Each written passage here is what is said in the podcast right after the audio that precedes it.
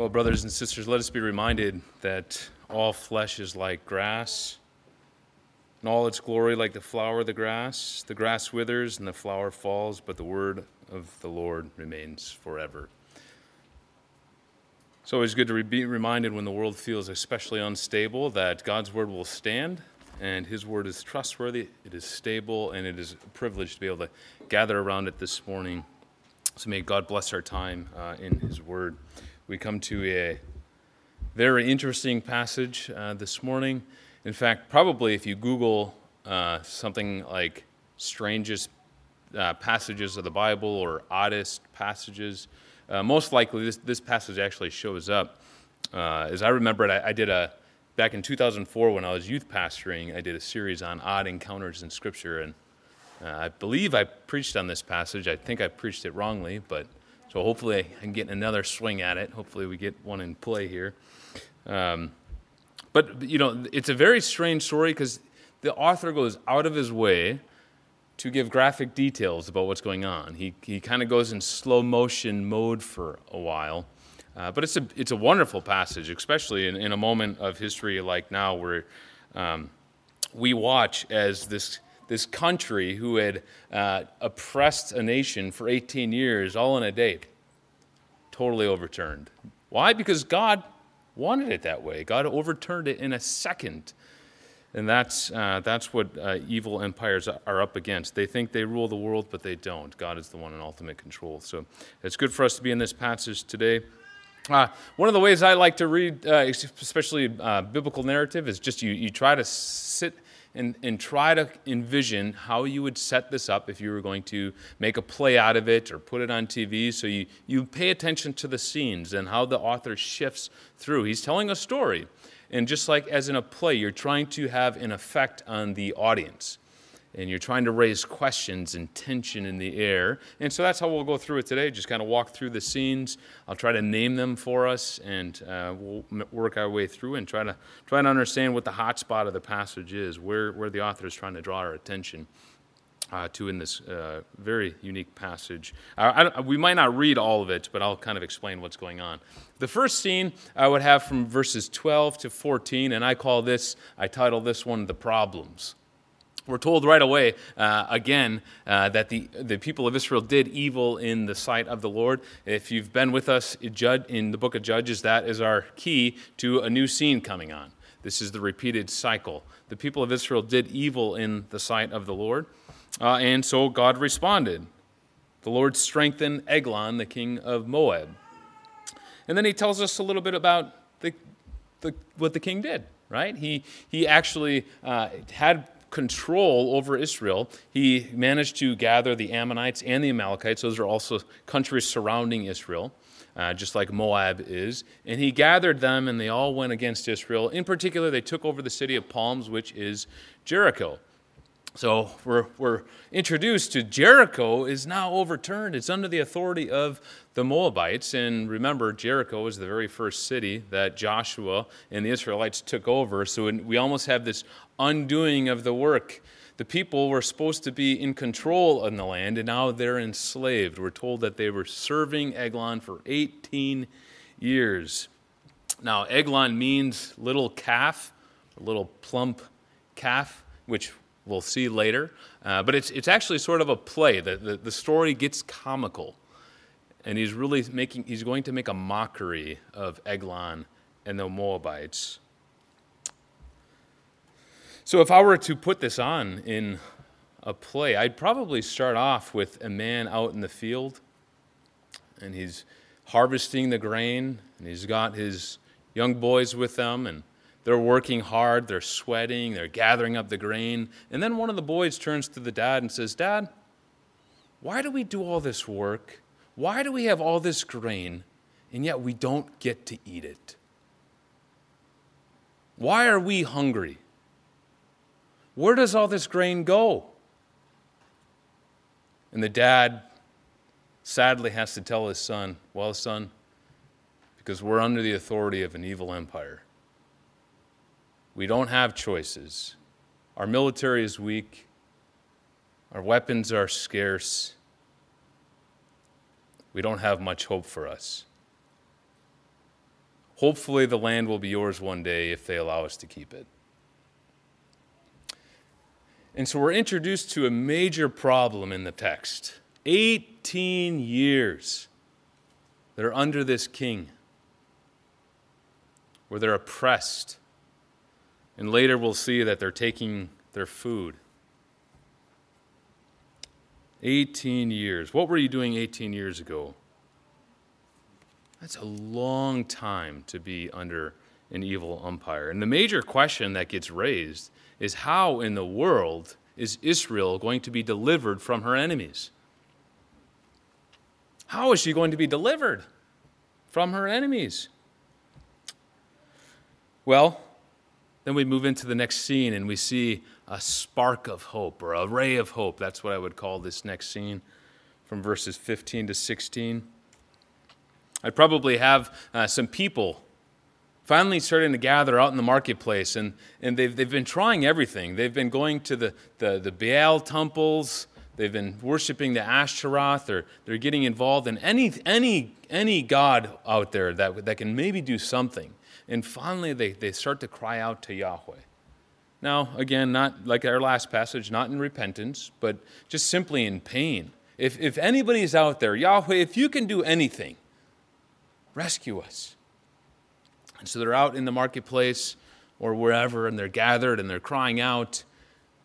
Who will rescue us? How will we be delivered?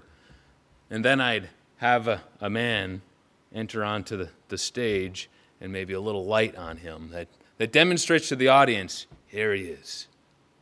It's Ehud.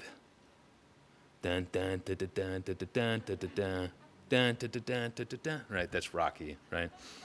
it would be some sort of a theme that would, that would capture the idea. Here, here is the, the, the, the deliverer, that the Lord, the text tells us, the Lord is raising him up. And he is going to be the one that is going to save Israel. Now, we're told some very key things about this man. He's from Benjamin, which throughout the book, Benjamin actually does not get a good rap. Uh, we see them at the end of the book. And he's left handed. Now, that's going to be very important later because most likely it's him being left handed that he can actually smuggle in a weapon into the palace in order to kill Eglon. Because soldiers most likely were right handed, and if they were going to hide a weapon, they'd hide it on their, right, on their left thigh so they could quickly grab it. But Ehud, being left handed, can have his weapon. The text tells us that he puts it on his right thigh, and most likely the security is not going to check his right leg because soldiers aren't left handed. I mean, you can even think about some of your grandparents probably uh, living in our culture. Uh, when you raise, when you were born left-handed, a lot of a lot of times they, the culture tries to make you right-handed because left-handed is is different. It's strange. It's weird, right? And so, being left-handed can actually um, like be squelched in a community, but it can also be uh, very helpful. And in, in fact, we're told later in the story that uh, in, in chapter 20 that the Benjamites had 700 Benjamites who were all left handed. Now, that could have been because they were trained that way. It could have been because they're biological. They just are, you, you know, there's some sort of a gene. Uh, but we're told, particularly in that story, that they, these left-handed, 700 left-handed Benjamites could use a sling and hit a piece of hair without missing. They were very skilled warriors. So that it seems that they were probably trained this way to, to actually confuse the enemy. You know, if you think of like baseball, left-hander, if you're left-handed hitter, like you're just not used to that, or a southpaw in uh, boxing, it just throws the it throws the opponent off.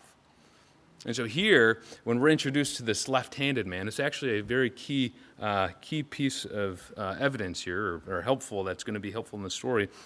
Uh, we're also told that he is uh, what we might call a tributeer. Don't worry, I don't actually have a larger dictionary than you. I just made up that word. He's a tributary. He, he carries tribute from Israel to Eglon. And he, he gathers up other people, and they take all the grain, maybe some animals, and they go pay off Eglon in order to keep him satisfied, pacified. So we're told he is a tributor, tributier. And then in verse 16, we actually then I would take the scene back to his shed. And uh, possibly what's going on is it, it, by the time you get to 1 Samuel and Saul is king, There's this scene when only, uh, only Saul and Jonathan, his son, they go out to war. Only those two have weapons. Why? Because the Philistines have destroyed all blacksmiths. No blacksmiths are allowed in the land because the blacksmiths make the weapons. And so it's possible that Ehud here is actually in his shed making his own sword because that's the only way you can find one. You have to make your your own. And I've never done that, but it's not an easy process. You got to heat that metal up, you got to bang it, you got to heat it back up, you got to bang it. And here he's making a particular sword, one that's about a cubit in length or maybe a little bit shorter, uh, which is a little bit bigger than a dagger, but you know, he's sizing it up so that it can go on his thigh and so that he can walk, but also not be detected. And it's sharp on both sides so that it's going to go into a belly real nice. So here we're just we're introduced. Here's this man walking into the marketplace. God is raising up a deliverer. But really? Like this left handed guy, is he really going to be able to rescue Israel from Eglon, the Moabite? Well, then we move on to our next scene. And I call this is from chapter, uh, verse 17 to the beginning of 19. I call this one Operation Deliverance Tribute is developed. The operation called Deliverance Tribute. It would start out in the morning, and the people have gathered. Families are coming. They're, they're bringing satchels of grain that they have harvested that they would love to eat, but they can't, and they're, they're making piles of it so Ehud can take it to the king. Possibly they're in Jericho, or possibly they're back in Moab. But whatever it is, Ehud's there. He's got his crew, and all the people have gathered, and they've, they've got this big pile of grain to now go pay off Eglon. And they start on their trek to go see Eglon. Eventually, they show up uh, at the palace, and there Ehud stands before security. Ehud of course, gets through security because his sword, if he has a sword on him, maybe he stashed it on the way for the moment, but he, he gets through security and his brain starts ticking because he's actually on uh, spy mode. Where are the exits at this palace? What hallways lead to what? Where are the security guards? Where is everybody placed? And where's the king? Because Ehud, you know, he's planning for how he's going to now deliver Israel. So he's here on a tribute, yes, but he's on a mission. He's on a mission to bring deliverance to Israel, and so he's on a spying mission as he brings tribute to the king. And in verse 17, then we're rep, uh, introduced to Eglon, a very fat man. Now, that's actually meant to, uh, what would you say, sort of it, it paints him as this picture is Eglon is fat and Israel is skinny. They're scrawny. They don't get their food. Why is Eglon fat? Because he's eating all their food. And so even as you read it, you're like, oh, I don't like this guy. He's taking all the food of Israel, and uh, later we're actually told that the soldiers also were fat or robust. And so you walk in, and just, uh, all, all the men are fat from eating all of Israel's food, and you get this distaste in your mouth for these people who are oppressing Israel. But lo and behold, they make it through, and finally they go down the, the hallways, and there he is Eglon. Eglon waddles out of his seat, comes down to look at the grain, smells it Maybe he tastes a little. Says, What's this leaf doing in here? Next time you will bring double to pay for that. These weights are off. But it looks good. Get out of here. Or whatever it is. This is not a nice man. He takes the food from Israel, and it looks like they've pacified him for yet another time. So Ehud then leaves. He is on his way back. And we're told in the text, particularly, that he is now sending away the people who are with him. And at the idols near Gilgal, one of the cities uh, near Jericho, uh, he tells everybody, okay, the mission's done. You guys go home. And Eglon, or I'm sorry, Ehud, at that moment, there's a twinkle in his eye, and you, you think, I think he's going to do it. I think he's, I think he's going to go back. And something, where, I don't know why, exactly why the author tells us it's at the idols of Gilgal, or near Gilgal. Uh, there's a couple options here. It could be that the idols represented just how far uh, Eglon had control, and that stirred up Ehud in that moment. Is that this land it just represents what we should have and, and we don't. Or it could be that those idols have such influenced Israel that maybe he saw someone, a fellow Israelite, worshiping at the idols, worshiping at the temple. And that stirs him up. I tell you what, I, I, one time I went to, a, I had to do a project and we had to go visit like different temples, like a Buddhist temple, Hindu temple, a mosque, and such. And I remember being at this Hindu temple, and it was this mom and her, I, I, maybe a five year old, six year old.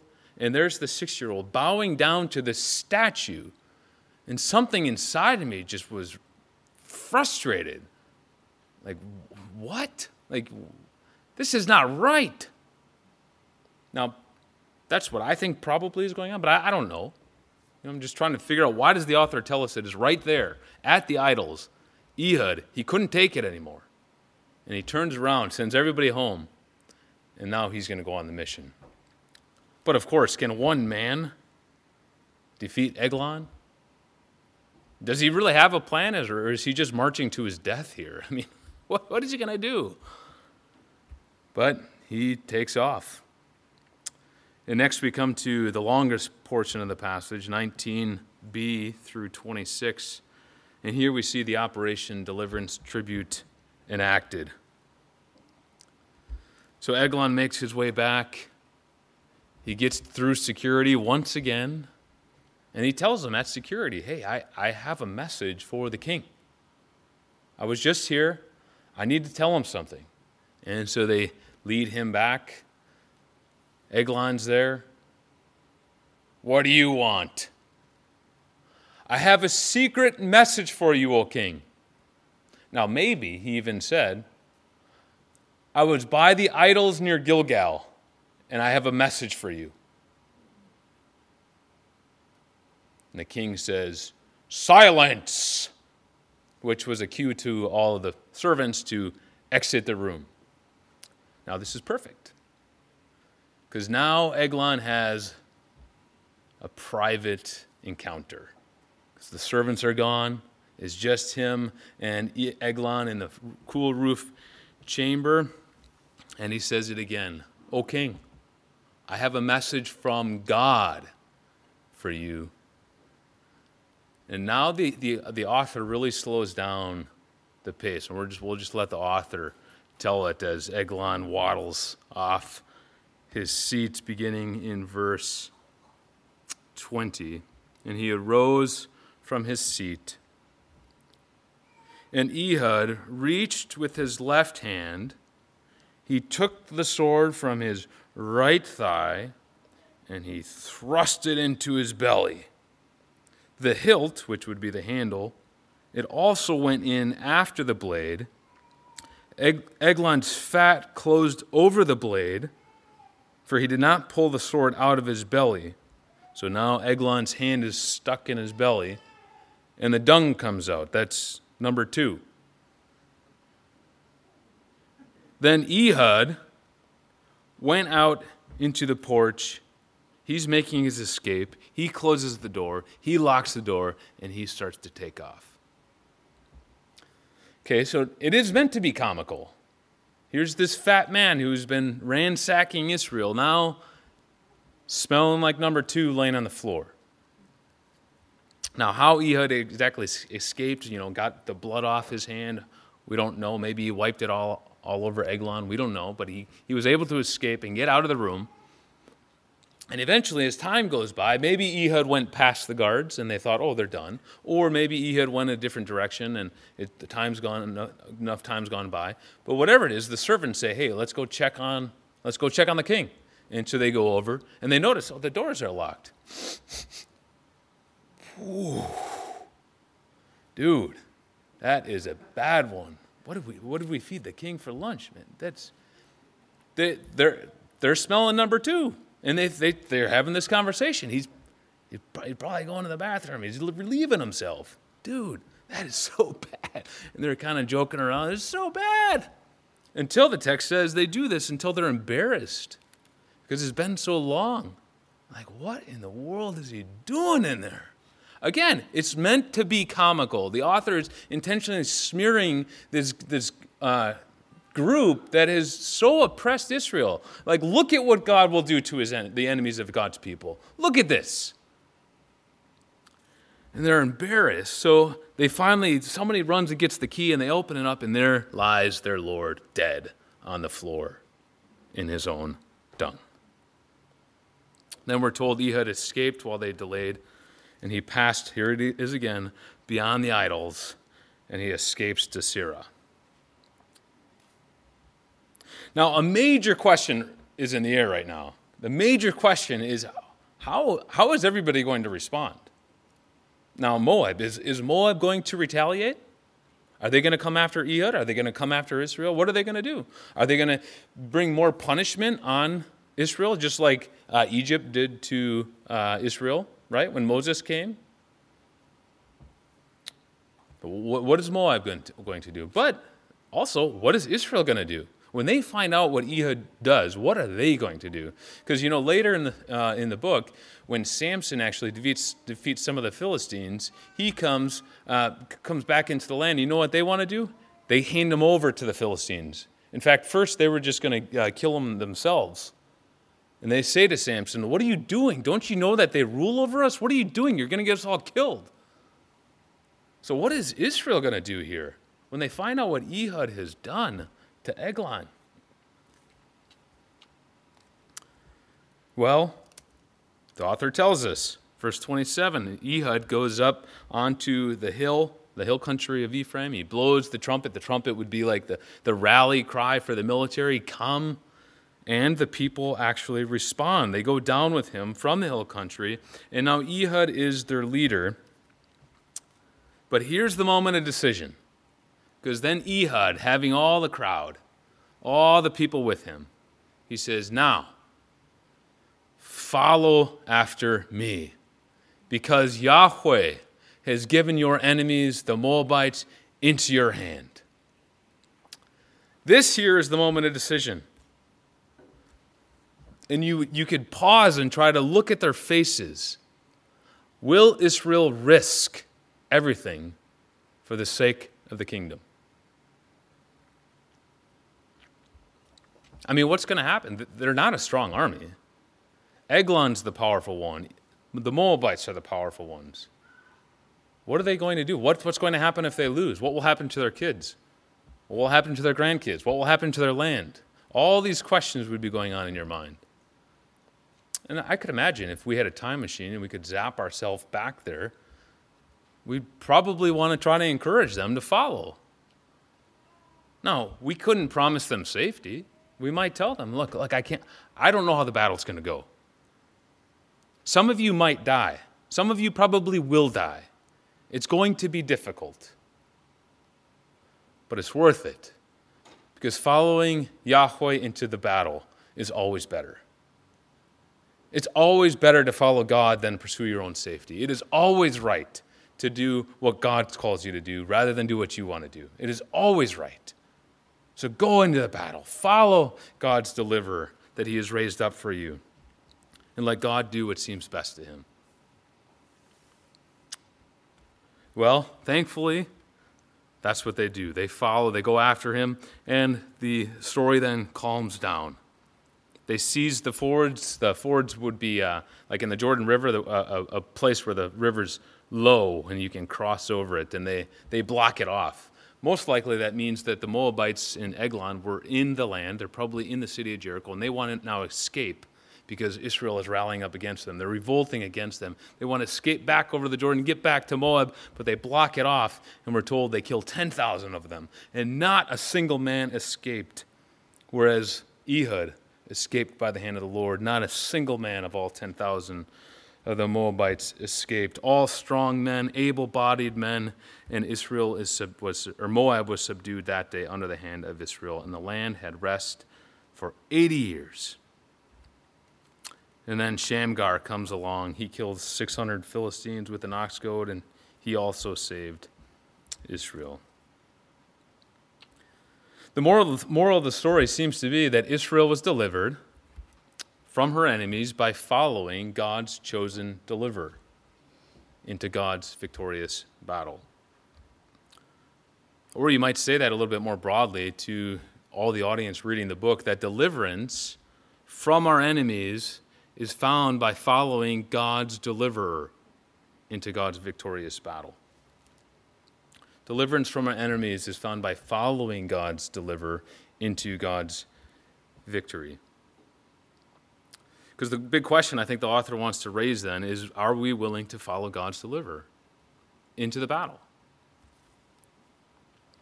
Now, I want to just pause here and just talk quickly about uh, some ways that we can misread a passage like this, because we're going to be in Judges for a while, and you read biblical narrative, I trust, at home or to your kids. There's ways to misread these stories that I think take us in a different direction than the author I think would have us go. And hopefully then that will pinpoint where how we should read the story. I think a major way that people will misread a story like this is to hear it as a promise, uh, a promise that we will be delivered from earthly hardship. I mean, here you have it. He had trusted in God and he went against the enemy, and God rescued him from the earthly hardship. And so we take it as some promise that God's going to protect us from all evil or all hardship. And it simply just does not line up with the rest of Scripture, right? So we know that can't be accurate. I mean, many of the prophets who stood for uh, the truth of what God said, they were killed. They weren't rescued from their enemy. God let Jeremiah be tossed into a cistern. You have others that were torn limb from limb. So it definitely is not a promise. You have the apostles in the New Testament to undergo great persecution. Some are killed, some are starved, they go sleepless nights, left out to dead.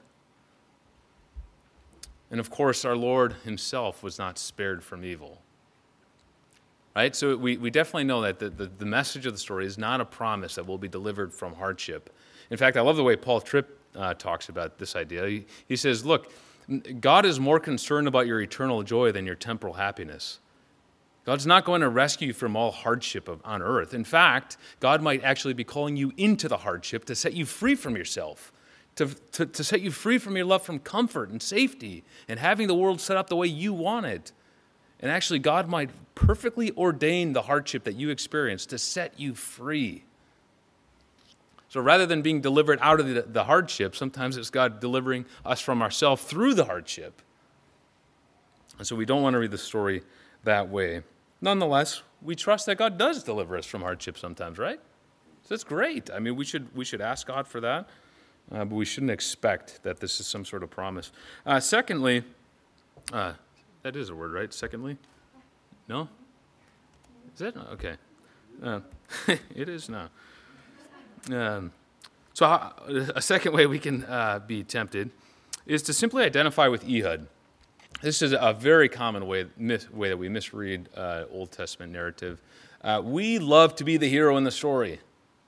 Right? We, we are the ones who should have the great faith, and that's how we read the story. Have great faith. In fact, if, if, I'm pretty sure I did preach this passage in the youth group, and that's exactly how I would have preached it. That was how I was trained to read the Bible back then.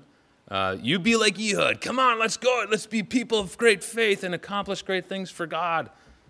I mean, it sounds great because we want to be like Ehud. That's true. The problem is, you're not like Ehud. You're way more like Israel, and so am I. We're stubborn. We're like foolish sheep, and we're always getting in trouble.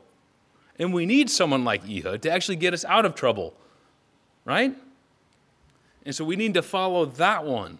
It's not about us being like Ehud, it's about us needing someone like Ehud who can come and actually rescue us from the trouble that we find ourselves in. So, third, uh, you, can, you can go on the other side of the ditch with this. Uh, once you kind of realize that, that that's not how we should read the Old Testament narrative, you can go on the other side and not actually be challenged by Ehud. Right? We actually are supposed to be challenged by Ehud's faith here. It is it is incredibly courageous. The man went all by himself on this mission when all Israel was unwilling to do anything. And yet, here's a man uh, who trusts in Yahweh to give over uh, the enemies of God's people into his hand. I mean, that's incredible. We love the underdog story, do we not? I mean, how many, how many movies have you watched on the underdog and you get up and you're ready to like go climb a mountain or go work out or go do something because you're, you're stirred up. You're, yes, I want to be courageous like that. And uh, we should read a, sto- a story like this.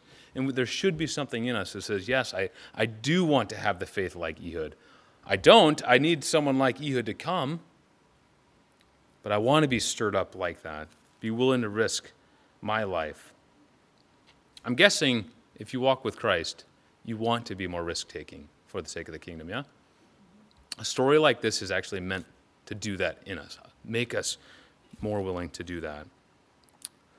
Uh, one final way to misread this passage is to focus more on the physical rescue than the greater rescue that Israel actually needed.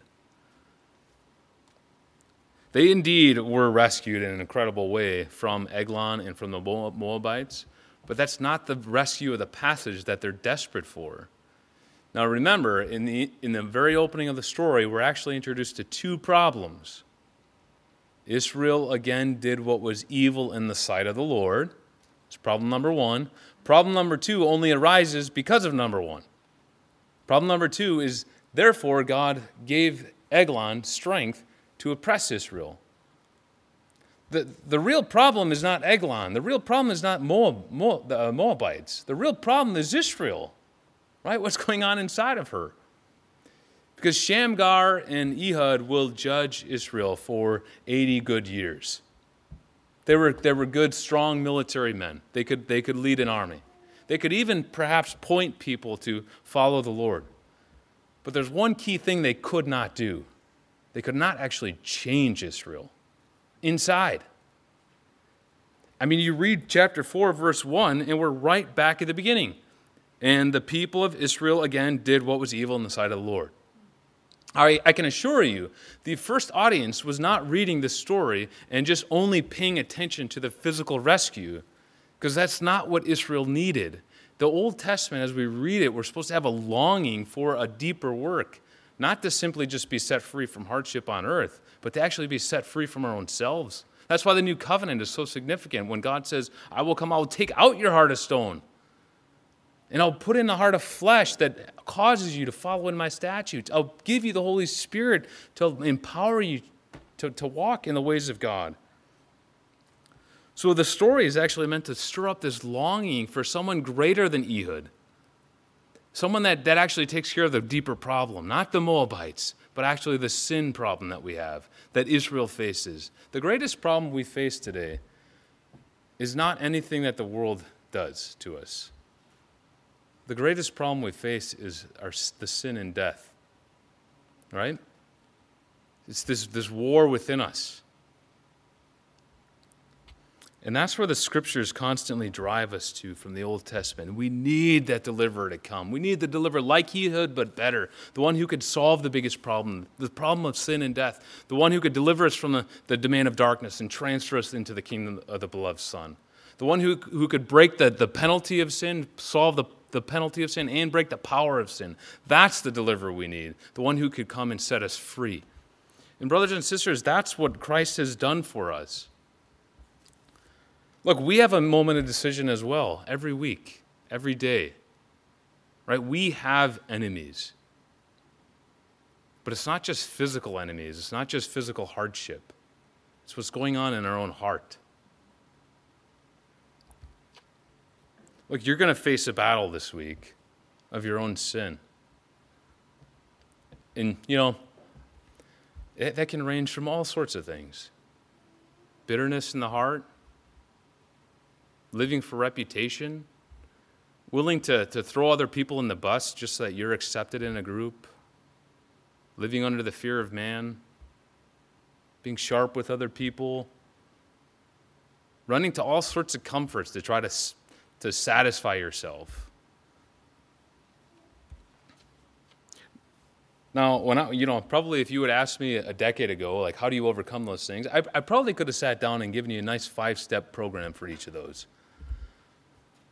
But good night. I feel like the older I get, the less answers I have. I don't, I don't know. I don't have like a five step program. It's quite simple in some sense. It's follow the one who can deliver us. Lay down before him. Cry out to him. He's the one that has the power. I don't have the power. There's nobody here who has some scheme that can fix us, but Christ does. He's the one we go to. He's the one we wait on. And the hard part about it, it's this constant plodding forward, one step in front of the other. It's being like the Israelites, right there in the moment where Ehud says, Follow me. Come on, I don't know how it's going to go today. And Jesus says, Come, follow me. Lay down your life. Lay down your need to, to look important for other, in front of other people. Lay down your need for your reputation. Lay down your need for your world to go on as you think it needs to. And sacrifice and serve and lay your life down for the sake of the kingdom. I mean, that's a, that's a hard, hard battle. So that's, that's the way I would understand this passage, uh, and where I would walk away from it as I've thought about it is one, do I know what my greatest enemies are? Can I name them? For me, I, I, I love to live for my reputation. I, I want people to think well of me. I'm quick to defend myself. I don't like to be shown that I'm wrong.